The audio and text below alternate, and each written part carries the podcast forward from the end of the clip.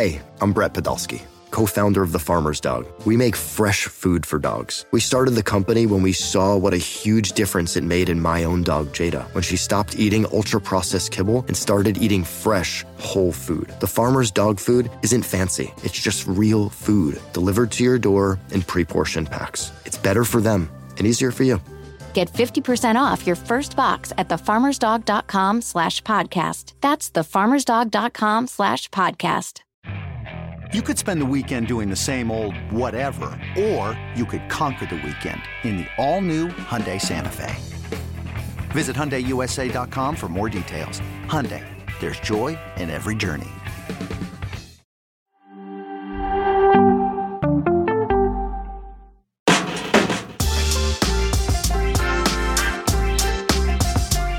African Cup of Nations kicks off next week. And uh, here's what you need to know. No, 24 countries competing. This is going to be the third, 34th edition of this competition. Um, it was originally scheduled for last summer, but it was moved to avoid the rainy season. And uh, it's going to be held in the Ivory Coast, which will be their second time serving as the host nation for AFCON. And to help us set the stage even further for this competition, we are absolutely delighted to bring in our good friend Mbizo Mzamane.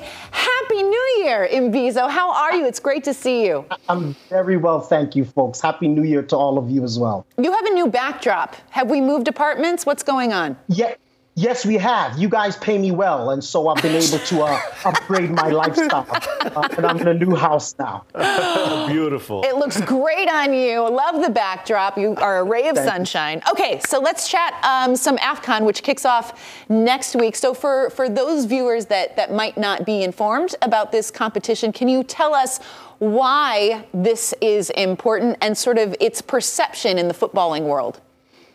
I'll start with the with the second part of your question, which is the perception in the football world. Uh, unfortunately, uh, from the European standpoint, from the Western standpoint, it's not uh, it's not considered very important. A lot of uh, managers, a lot of owners have come out and and complained about the fact that it's being held uh, during this January period, which uh, admittedly it does affect many of the domestic clubs in Europe. Um, but it's it's it's key. It's a critical uh, component of African football development, which obviously uh, trickles down into European football, as so many European clubs, big clubs, small clubs, they have African players in their teams, and these African players, many of them wouldn't come to be what they are if it wasn't for this competition. It's also an incredible scouting point for teams uh, all across the world. Uh, and so it's it's it's huge. It's big. It's the it's the biggest showpiece on the continent, and uh, it's uh, it's an emotional one uh, for all of us African and African football proponents. Uh, Mbizo, first of all, Happy New Year. Congratulations on the new place. Um, uh, I'm glad we can find the money to give you so you can upgrade because that was incredible. Because right? I'm in the same apartment as I was before I started here. But I want to ask specifically about a country that I think a lot of people are focusing on a North African country in Egypt, which a lot of people are considering so, to be their little bit of a dark horse. Uh, Mo Salah has never won AFCON. You know, I think back to, uh, you know, Lionel Messi winning Copa America and how, how meaningful that was to him and how important it was for his career. I'm thinking for Mo Salah, this might be his last chance, potentially, depending on, uh, you know, obviously how healthy he stays, to win the Africa Cup of Nations. What do you think the chances are of them doing it, getting out of Group B? Well, there's certainly a stigma uh, on the continent about uh, African players who are top and big in Europe but fail to do so, uh, do the same performances on the continent. So certainly, in terms of his African legacy, it would be critical for him to uh, perform on, on the continent. Uh, Egypt always has a chance. Egypt always has a chance. They're one of the most winningest teams uh, in in AFCON history, and so certainly they have a chance. But I think you described them perfectly when you call them dark horses, because uh, despite being a top team uh, with a, a top uh, top uh, history, they are not quite as good on paper or in practice as some of the other uh, giants that they'll be facing. they can certainly get out of the group, but then it, it would get precarious from there. Mbizo, Senegal defending champions, would you consider them to be in the group of death with the likes of Cameroon, Gambia, and Guinea? They look easy uh, by namesake, but on paper, the players that they have, would you say that is the group of death of this tournament? I, I absolutely agree with that, uh, Nigel. I absolutely agree. I think uh, that is probably the hardest group, and then the group that uh, unfortunately Bafana Bafana is in is also one of the top groups. Uh, and look, Senegal is not in their golden age, but they're extremely strong and extremely well balanced. Uh, attack through defense. Um, they still boast some big names right? And I think the only team that rivals them uh, in terms of uh, their team on paper is probably Ivory Coast. Um, and I mean, they're spectacular. Diallo, Jacobs, uh, Pape Gueye, Nampalys Mendy, Gana Gueye, Jackson Sarr, Sadio Dia. I mean, this is a team that reads like uh, an all-star team, and I think uh, as defending champions, as reigning champions, they will certainly feel uh, that they have the confidence to go and, and do it again. And one of my favorite managers uh, in the history of the game as well, um, Aliou, uh, will also be confident that they can do a repeat here. Mbizo, you, you named a lot of big names. Yet I didn't hear two of the biggest names in the whole continent. we're talking about the Super Eagles in Nigeria. What are their chances? Because we're talking about Victor Boniface, Victor Osimhen, along with Samuel Chukwueze, uh, Ademola Lookman, uh, Iwobi, Bassey, Iheanacho. I mean, these are all seasoned vets. How dangerous is this Nigeria attack, and, and do you see them going far in this tournament?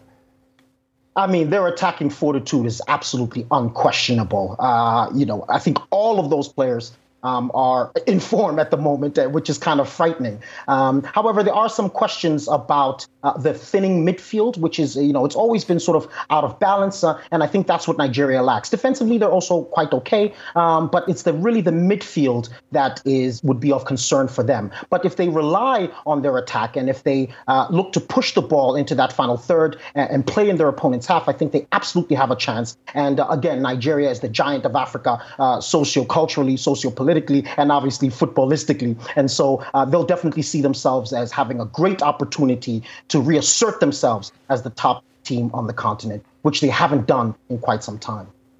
And Bize, we talk about this competition and how it's seen as an inconvenience for some of these European clubs and how it's frowned upon by the Western culture. How damaging is it at times when young players don't turn up for call ups. You talk about the 19 year old at Marseille, Mew, uh, Mew, I can't pronounce his name, but um, not willing to turn up for Cameroon. Is that damaging to the tournament when this tournament generally used to be a showcase for young African players to show what they can do when all these European scouts go there? I think there's certainly an element of that. I think, uh, especially when you're bigger name players, uh, refuse to go, there is an element of, of them missing out. But I think in modern times, um, I think it's the players that miss out more. I think it's a bit of a misguided attempt to demonstrate uh, a commitment to their clubs. But I think uh, another way to demonstrate commitment is to go represent your country and grab the opportunities that you're given and demonstrate that you're of value to any team, including the team that you've unfortunately had to leave uh, to go to AFCON. And so uh, I think for this kid who had never had a call up, um, doesn't have a cap, uh, Muge, and uh, you know he's turning down this kind of opportunity. I think in the long run, it hurts him more than it hurts Cameroon, uh, and certainly Cameroon won't look on it, uh, you know, lightly. They'll they'll see it as a slight.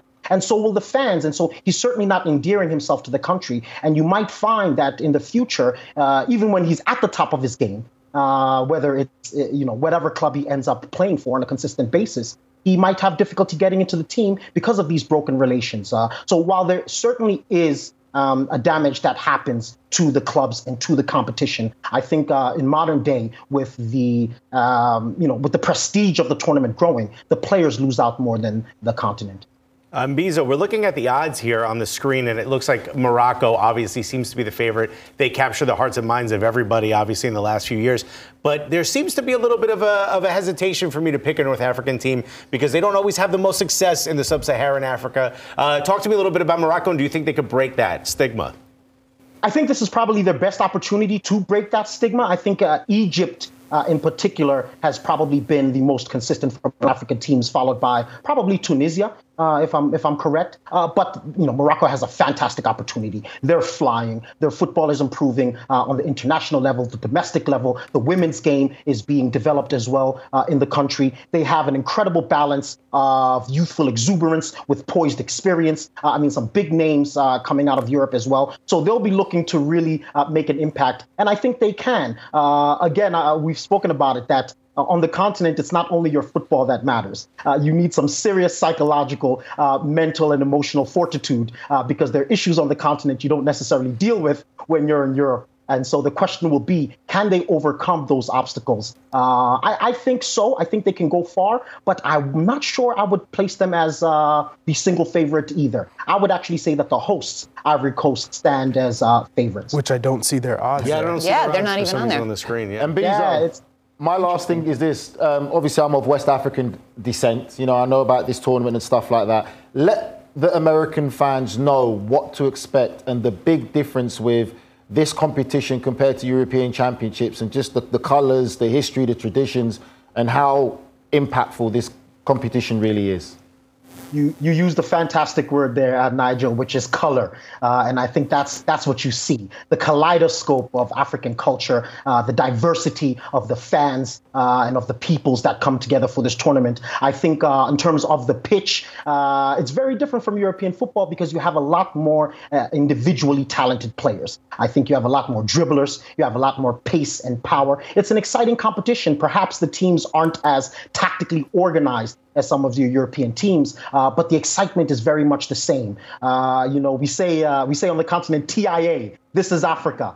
And uh, you see that expressed every time on the pitch. Uh, it's going to be wonderfully exciting, extremely dramatic, uh, not just with the football, but with the refereeing, with the fans. Uh, it's it's the, one of the greatest dramas in world football. And I think anyone who's interested uh, in uncovering as well uh, young talents and maybe sending a message to their managers in Europe to say, listen, I think I've seen a player. This is the tournament to do it in. Ooh, it sounds like a vibe. If Yeah. if if I'm an MLS scout, Oh, yeah. I I am Watching front and center. Heck Yep. yeah. I am front and center. Mm-hmm. That's right. cover some Inexpensive, gems. but quality players. Yeah. Mbizo, you got us all pumped up. Um, you are the best, sir. Thank you so much for taking the time to join us. I'm sure we'll be catching up with you again soon uh, as we get closer and closer to this competition. I hope so, folks. I'm extremely excited, and plus, I need to pay these bills. So make sure you hit me up. Keep them coming. Um, all right, Mbizo, thank you so much.